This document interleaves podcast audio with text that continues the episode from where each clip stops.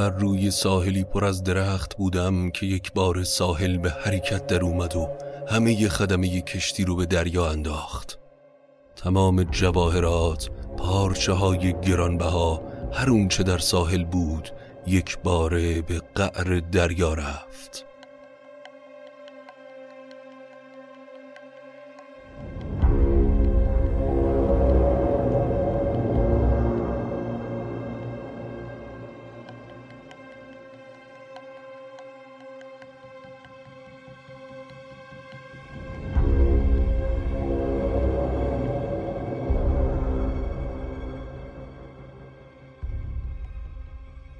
سلام. من ایمان نجیمی هستم و این هشتمین اپیزود شب قصه از پادکست داستامینوفنه. داستامینوفن پادکستیه که من داخل اون برای شما قصه می‌خونم. اگر تمایل دارید به ما کمک بکنید بزرگترین کمک شما به ما اشتراک گذاری این پادکست با سایر دوستانتونه. همینطور لینکی در توضیحات هر اپیزود هست که از طریق اون لینک می‌تونید از ما حمایت مالی بکنید. اما اسپانسر این اپیزود ویپاد ترابانک پاسارگاد در واقع شعبه تمام دیجیتال بانک پاسارگاده که خدمات بانکی رو به صورت کاملا آنلاین و بدون نیاز به مراجعه حضوری ارائه می‌کنه. اما مهمترین خدمتی که ویپاد ارائه میده تسهیلات فوری و بدون زامن و وسیقه است این تسهیلات از یک تا 15 میلیون تومن از طریق اپلیکیشن ویپاد به صورت کاملا آنلاین ارائه میشه اما خدمات ویپاد به تسهیلات محدود نمیشه. افتتاح حساب بانک پاسارگاد دریافت کارت انتقال وچه هوشمند طرح سرمایه گذاری سودآور خدمات رمز و کارت المصنا و حتی خدمات قبوز و کارت هدیه دیجیتال هم خدمات بانکی دیگه هستند که به صورت کاملا آنلاین توسط ویپاد ارائه میشن. برای نصب ویپاد فرابانک پاسارگاد می‌تونید اسم ویپاد رو توی گوگل جستجو بکنید یا راحتترین راه رو انتخاب بکنید و در توضیحات همین اپیزود وارد لینک نصب اپلیکیشنشون بشید و همینطور وبسایتشون رو یک نگاهی بندازید. امیدوارم که از شنیدن این شب قصه و سری قصه های سندباد بحری لذت ببرید. در این اپیزود از سری اپیزودهای شب قصه به سراغ قصه های سندباد بحری یا سندباد دریا نورد رفتیم. سندباد یکی از شخصیت های داستانی کوهن ایرانیه که در قصه های هزار و یک شب هم اومده و تا به امروز منبع الهام نویسندگان، شاعران و فیلم سازان زیادی بوده. قصه تاجری که در گفتگو با شخص دیگهی با همین نام داستان هفت سفر پرمخاطری خودش در دریا رو روایت می‌کنه.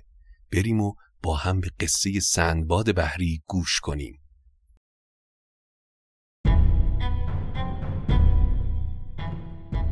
اینطور روایت می‌کنن که در عهد خلافت هارون رشید در شهر بغداد مردی بیچیز و پریشان حال که به سندباد حمال معروف بود کارش این بود که بار مردم شهر رو جابجا جا کنه و از مزدی که می‌گرفت روزگار میگذروند. اما یکی از روزهای گرم بغداد که آهن تو زل آفتاب آب می‌شد و خر تب می‌کرد و سگ سینه پهلو سندباد حمال بار سنگینی رو به دوش می‌کشید و عرق ریزان آهسته پیش می‌رفت. تا اینکه به درب امارت بزرگی رسید که جلوی درش رو آب زده و رفته بودند. و در کنار خانه سکوی بزرگی بود. پس سندباد حمال هم بارش رو روی سکو گذاشت تا در سایه خانه نفسی تازه کنه. خودش هم روی سکو نشست و همون موقع نسیم خونکی وزید و از داخل خونه صدای نقمه و آواز شورانگیزی به گوشش رسید. نشاد وجودش رو گرفت و همونطور که به سر و صدای این بزم گوش می‌کرد آرام پا به امارت بزرگ گذاشت در میون خونه باغ بزرگی دید که پر بود از اسباب عیش و نوش و غلامان و خادمانی که مشغول رسیدگی بودند. رایحه خوشبوی غذای گرم به مشامش خورد.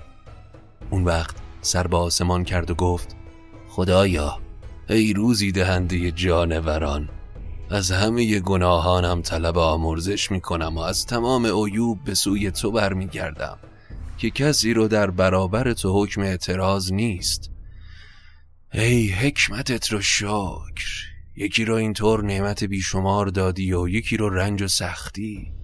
یکی در عیش و طرب و یکی در رنج و تعب یکی با بخت پیروزه و یکی مثل من تیر روز. و بعد همینطور که محو تماشای خانه بود شروع کرد به خوندن این ابیات. چه گویم از این گنبد تیزگرد که هرگز نیاساید از کار کرد؟ یکی را همی تاج شاهی دهد یکی را به دریا به ماهی دهد. یکی را دهد توش از شهد و شیر بپوشد به دریا و خز و حریر.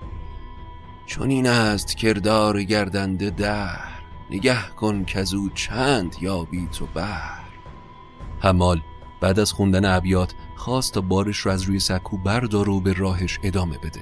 همون موقع پسر خورد سال پرنیان پوشی از خونه بیرون اومد و آستین حمال رو گرفت و گفت که خاجه خانه تو رو فرا خونده سندباد حمال هم که دید نمی‌تونه از این خواسته سرپیچی کنه بارش رو در دهلیز خانه سپرد و همراه پسر رفت.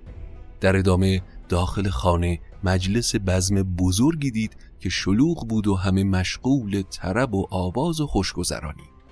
از همه نوع میوه و خوردنی هم فراهم بود. در صدر مجلس هم مردی محترم که آثار گذر سن برش پدیدار بود حضور داشت اما خوشچهره بود و باوقار. سندباد از دیدن خانه و این بزم حیرت زده شد و پیش خودش گفت این یا خونه جن هاست یا خانه یکی از پادشاهان. اون وقت در نهایت ادب سلام کرد و سر به زیر انداخت. صاحب خانه اون رو دعوت کرد که کنارش بنشینه و از بحر دلجویی شروع کرد به صحبت کردن با سندباد حمال. صحبت ادامه پیدا کرد و مشغول به خوردن غذا شدن. صاحب خانه گفت نام و شغلت رو به من بگو. ای خاجه نام من سندباد حمال و بار مردم رو به دوش می‌کشم. خاجه لبخندی زد و گفت ای مرد این رو بدون که تو با من همنامی و من به سندباد بحری معروفم. اما ازت می‌خوام ابیاتی رو که در به خونه خوندی دوباره برای من بخونی. حمال با شنیدن این حرف شرم کرد و با سندباد بحری گفت به خدا سوگند که قصد بدی نداشتم. رنج و مشقت و بیچیزی آدم و بیخرد و بیادب می‌کنه. شرم نکن تو برادر منی. ابیات رو بخون که من از شنیدن اونها بسیار خوشحال میشم. سندباد حمال که میل خاجه رو به شنیدن ابیات شنید شروع به خانش دوباره اونها کرد و سندباد بحری از شنیدن اونها شگفت زده شد و به حمال گفت سندباد زندگی من قصه عجیب و شگفتآوریه که دوست دارم اون رو برات تعریف کنم تا از زندگی من قبل از این نیکبختی و توانگری که می‌بینی با خبر بشی. من این سعادتی که تو می‌بینی رو به دست نیاوردم مگر بعد از تحمل رنجهای بسیار و رویارویی با ترسهای سهمگین. من هفت سفر کردم و در هر سفر حکایتی قریب هست که از شنیدن اونها عقل هر کسی حیران میشه.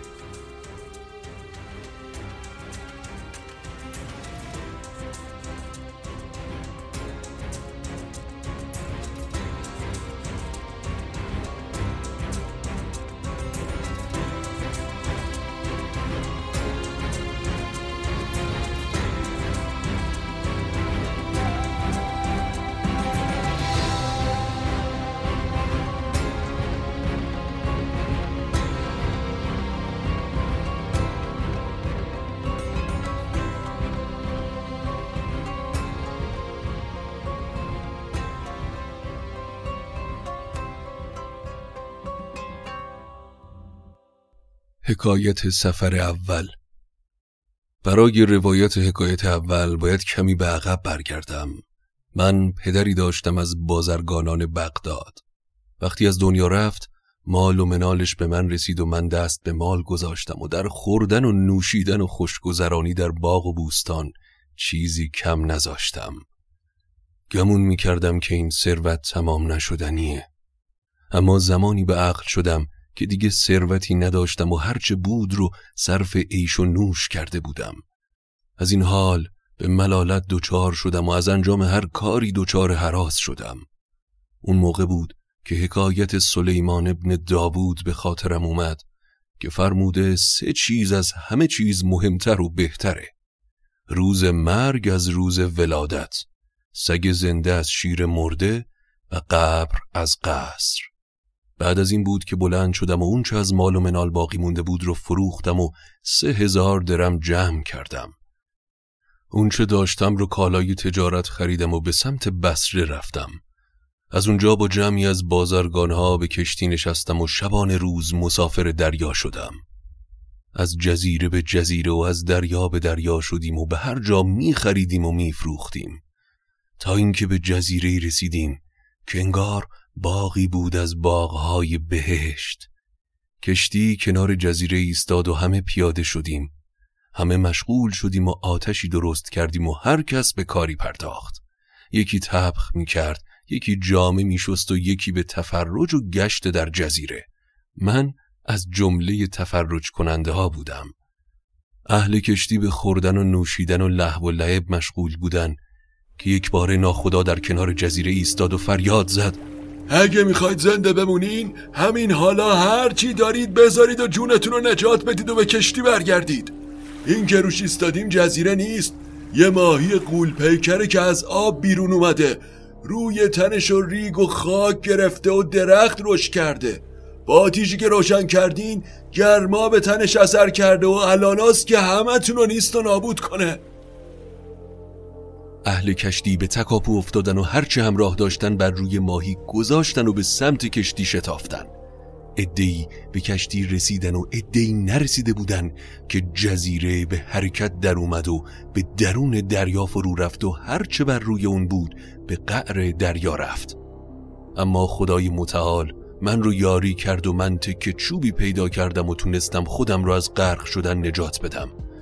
مثل قورباغه روی چوب زخیم نشستم و پا زدم.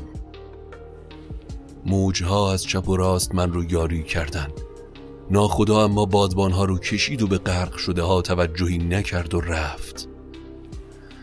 مطمئن بودم که در بیکران دریا تلف میشم. همه شب بر روی تخت در میان موجها سرگردان بودم که باد من رو یاری کرد و به جزیره رسوند که درختهاش به سمت دریا آویخته بودن. با تلاش بسیار تونستم یکی از شاخه ها رو بگیرم و به بالای درخت برم و از اونجا به جزیره فرود بیام. پاهام سراسر زخم بود و ماهی ها گوشت پاهام رو خورده بودن. همونجا بود که مثل مرده ها به زمین افتادم و یک روز بیهوش بودم.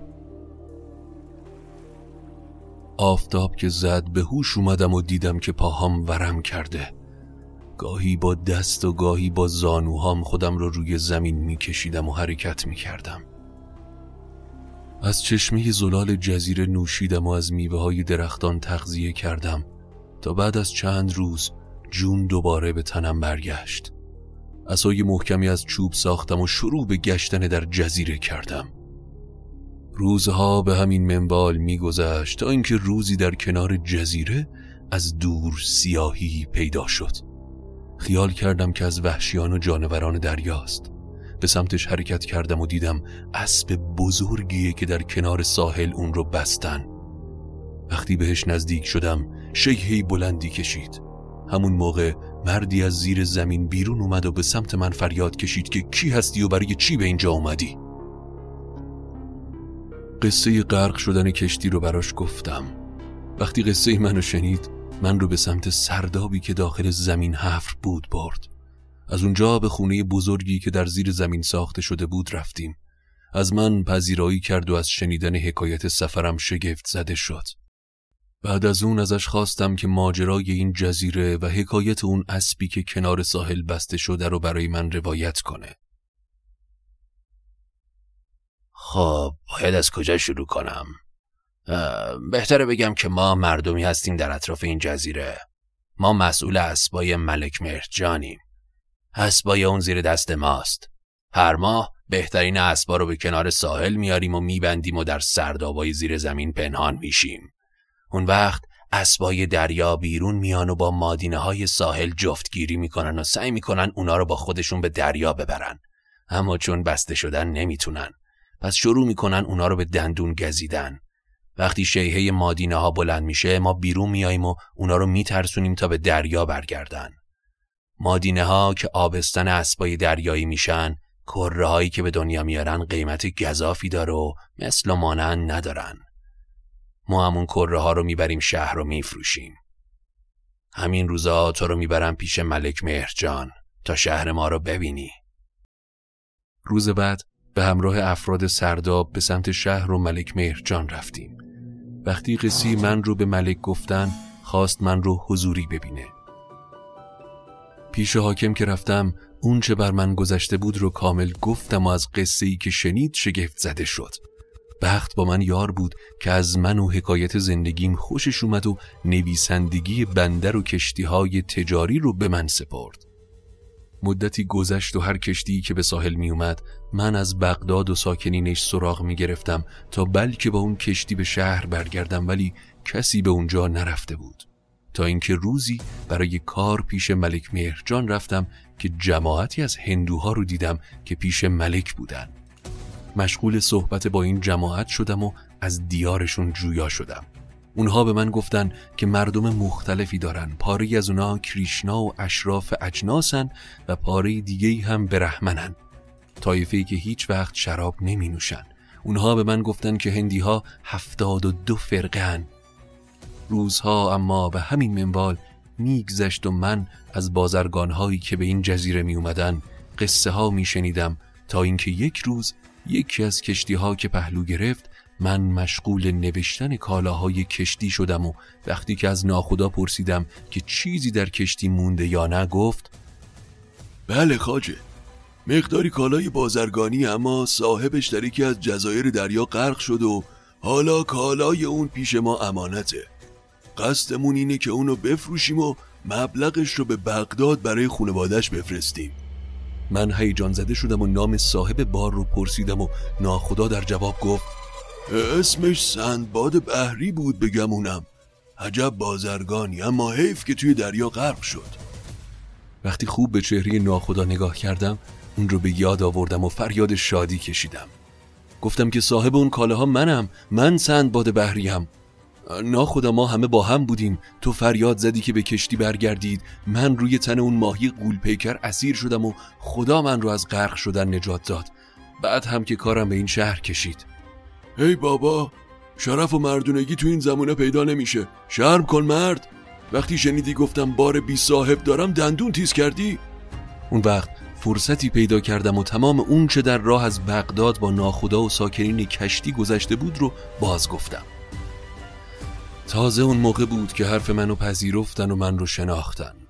بعد از اون هدیه گرانبهایی از کالاهام برای ملک انتخاب کردم و با ناخدای کشتی به دیدارش رفتم و اون رو هم از این اتفاق با خبر کردم.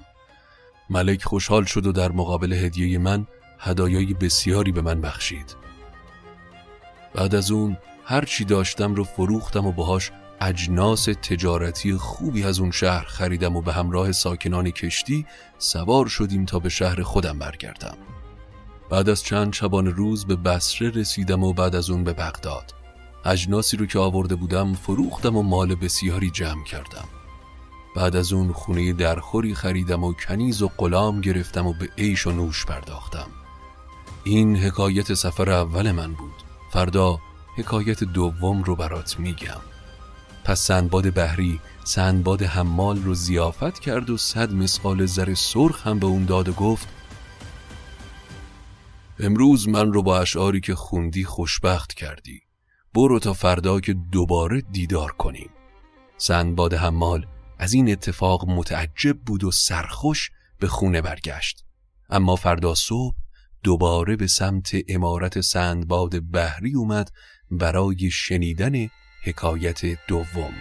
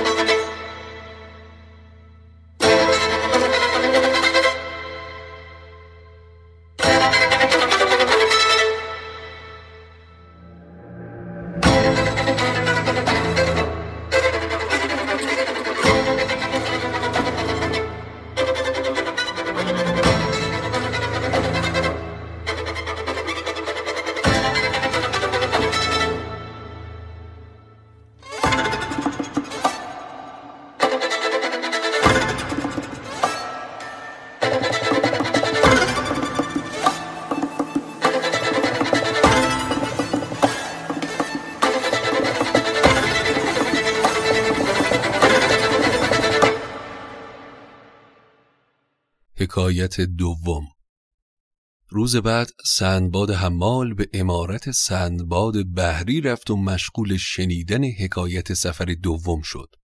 سندباد بحری وقتی همه مجلس جمع شدن شروع به روایت کرد. من در قایت خوشبختی بودم تا اینکه دوباره هوای بازرگانی به سرم زد و تصمیم گرفتم به شهرهای دیگه سفر کنم. اسباب تجارت رو خریداری کردم و به سمت ساحل رفتم. با جمعی از بازرگانه ها سفر دریایی رو شروع کردیم. از دریایی به دریای دیگه، از جزیره به جزیره دیگه می رفتیم. به همین منوال روزها سپری می شد تا اینکه به جزیره بزرگی رسیدیم با درختان بسیار و میوه های آبدار و پرندگان خوشخان. به نظر در اونجا دیاری نبود و کشتی ما پهلو گرفت. همه پیاده شدیم و مشغول تفرج. هر کس به سمتی به گشت و گذار رفت.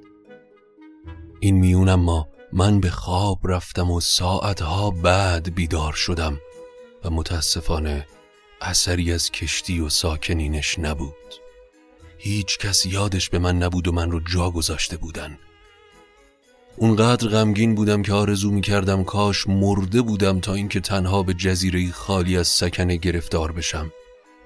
خودم رو ملامت می کردم که چرا بعد از اینکه از سفر اول جون سالم به در بردم دوباره خودم رو به این شاه انداخته بودم. پس به بالای درختی رفتم تا بتونم بهتر اطراف رو ببینم اما تا چشم کار می کرد درخت بود و آسمان. اما یک آن چیز سفید بزرگی نظرم رو جلب کرد. از درخت پایین اومدم و به سمتش حرکت کردم. وقتی به اونجا رسیدم با بنای گردی روبرو شدم. دور تا دورش رو گشتم اما دری برای ورود به اون پیدا نکردم. به دنبال چاری برای ورود به این سقف مدور بودم که آفتاب از چشمم ناپدید شد و هوا تاریک. سر به آسمون بلند کردم و دیدم پرنده ای عظیم و جسه در بالای سرم بال می‌زنه. همون موقع یاد حکایتی افتادم.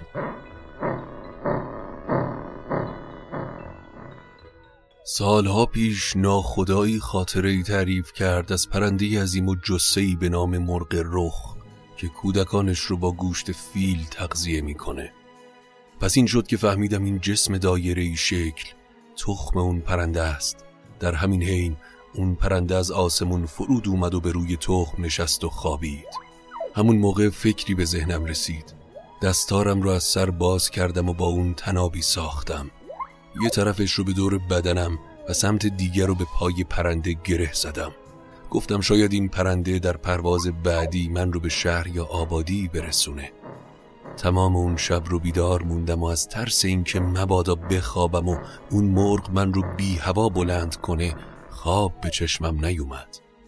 صبح که سر زد پرنده بیدار شد و بانگ بلندی زد و به هوا بلند شد. من میان آسمان از روی دریاها عبور می کردم و میان ابرها پرواز تا اینکه به مکان بلندی رسید. وقتی فرود اومد خودم را از دستار باز کردم و با دلهوری اینکه متوجه من نشه ازش فاصله گرفتم. در همین حین پرنده مار بزرگی رو به چنگال گرفت و دوباره به آسمان پرواز کرد. تا به اون روز ماری به این بزرگی ندیده بودم. اما وقتی از اونجا اطراف رو نگاه کردم چیزی جز بیابان با مارهای عظیم و جسه ندیدم. از مصیبتی خلاص نشده به مصیبت بزرگتری گرفتار شده بودم. ازمم رو جزم کردم و پا به بیابان گذاشتم. میون شنهای بیابان اشیایی مدام برق می‌زد. شب که می‌شد مارهای قول پیکری بیابان رو می‌گرفتن و سهر که سر می‌زد از ترس شکار توسط مرغ رخ همشون پراکنده می‌شدن. پس این بود که من در روز حرکت می کردم و شبها در سایه سرپناهی می خفتم. بالاخره در اون نزدیکی قاری پیدا کردم و به سمتش رفتم و از دریچه‌ای که در بیرون قار بود وارد شدم. درب ورودی قار سنگی بود که اون سنگ رو حرکت دادم و درب قار بسته شد. همین که برگشتم تا لختی استراحت کنم داخل قار مار بزرگی دیدم که به روی تخمش خوابیده بود. تنم به لرزه افتاد. تا صبح صبر کردم و خورشید که سر زد راهم رو پی گرفتم. هنوز خیلی دور نشده بودم که به لاشه گوسفندی برخوردم. شگفت زده از اینکه گوسفند میونه بیابان چه می‌کنه بودم که یاد حکایت دیگی از بازرگانها افتادم. که در کوه الماس خطرهای زیادی هست و بازرگانها گوسفندی رو شرح شرحه می‌کنن از کوه به بیابون میندازن. کشته گوسفند به سنگهای الماس میفته سنگها بهش میچسبن. اون وقت پرنده های شکاری مثل رخ و کرکس به اون لاشه میشینن و اون رو به فراز کوه می‌برن. بعد هم بازرگانها به نوک کوه میرن و سعی در پروندن پرنده می‌کنن و سنگهای الماسی که به لاشه چسبیده رو بر میدارن. چشمم رو به اطراف که گردوندم سر تا سر زمین رو پر از الماسهای گرانبها دیدم. پس تا تونستم از اون الماسها در لباس و جیب و آستینم جمع کردم. بعد هم با دستارم دوباره خودم رو به یکی از لاشه ها گره کردم و خوابیدم و لاشه رو به سینه گرفتم. مدتی نگذشت که کرکس بزرگی لاشه رو به چنگال گرفت و من رو هم از زمین بلند کرد و به فراز کوهی برد. زمانی که قصد کرد تا لاشه رو شروع به خوردن کنه یک بار صدای تبل و بانگ بلند شد و کرکس به هوا پرید. سریعا خودم رو از لاشه جدا کردم و با جماعت بازرگانی که به سراغ لاشه اومده بودن تا الماس ها رو جدا کنن برخورد کردم. اونها به لاشه نزدیک شدن اما الماسی پیدا نکردن. من رفتم جلو و خودم رو به اونها معرفی کردم و قسم رو براشون روایت کردم. بعد هم از الماس هایی که به همراه داشتم مقداریش رو با اونها شریک شدم. اونها از اینکه من در این سفر و اون بیابان زنده مونده بودم در شگفت بودن. پس من رو همراه خودشون به شهر بردن. در نهایت همراه بازرگانها به جزیره رسیدیم که پر بود از درختان کافور. بزرگی هر درخت به قدری بود که صد نفر می‌تونستن در سایش بشینن. برای به دست آوردن کافور هم کافی بود با سیخی بلند میانی درخت رو سوراخ کنی تا کافور از درخت سرازیر بشه. حیوان وحشی اون جزیره کرگدنهای عظیم و جسهی بودن که فیل رو به شاخ بلند می‌کردن و دور جزیره میگشتن. فیلها بر شاخ کرگدن میمردن و از اونها روغن گرمی به چشم کرگدنها میریخت که اونها رو نابینا می‌کرد. مدتی بعد هم هر دو حیوان خوراک چنگال مرغ رخ می شدن. من همراه بازرگانها سفر کردم و در هر شهر و جزیره‌ای مشغول تجارت شدم تا اینکه بالاخره تونستم به بسره و در نهایت به بغداد برگردم وقتی به خونه برگشتم همه از زنده بودن من در تعجب بودن من اما با سنگ های الماسی که به همراه آورده بودم ثروتمندتر از پیش شده بودم. در کل بغداد حکایت سفر من گوش به گوش میچرخید و روزانه افراد بسیاری می اومدن تا تجربه سفر من رو بشنون. وقتی حکایت سفر دوم به پایان رسید سندباد بحری صد مسقال زر به سندباد حمال داد و اون رو به خانه فرستاد تا روز بعد حکایت سوم رو براش روایت کنه.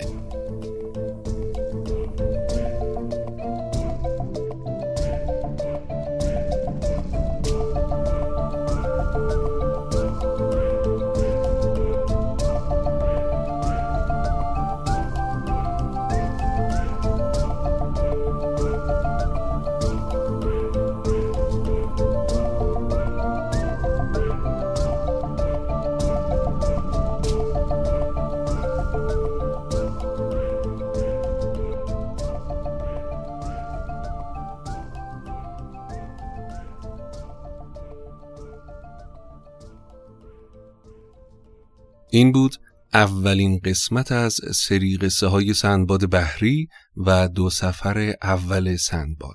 امیدوارم که از شنیدنش لذت برده باشید. ممنونم از همه شما که به این پادکست گوش می‌کنید و یادتون نره که بزرگترین کمک شما به ما اشتراک گذاری این پادکست با سایر دوستانتونه.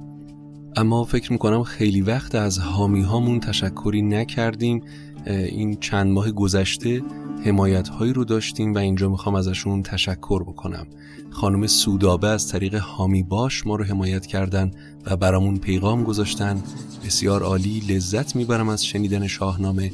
همیشه دلم می‌خواست بخونم ولی آدم شنیداری هستم و این پروژه به من خیلی کمک می‌کنه. خانم ماندانا از طریق هامی باش آقای امین حمیدی از طریق هامی باش نیکوی عزیز معلم جوان ما از طریق کارت به کارت خانم فرشته شایسته از طریق هامی باش خانم هستی از طریق هامی باش. فکر می‌کنم آقای واستا علیش پنج واستا علیش پنج. نمی‌دونم احتمالا دارم اشتباه می‌خونم. ایمیلشون رو ایشون هم از طریق هامی باش ما رو حمایت کردن. اگر از طریق کارت به کارت ما رو حمایت می‌کنید خوشحالم می‌کنید که توی اینستاگرام یا تلگرام که لینکش هم داخل توضیحات اپیزود می‌گذارم پیغام بدید تا بتونم اینجا ازتون تشکر کنم. اینها حامیان چند ماه گذشته ما بودن و ممنونم ازتون که چراغ این پادکست رو روشن نگه میدارید. اگر شما هم تمایل دارید به داستامینوفن کمک مالی بکنید و چراغ پادکست رو روشن نگه دارید. لینکی تحت عنوان حمایت مالی از شاهنامه به نصر در توضیحات اپیزود هست که از اون طریق می‌تونید این کار رو انجام بدید. تا اپیزود بعدی قصتون بی قصه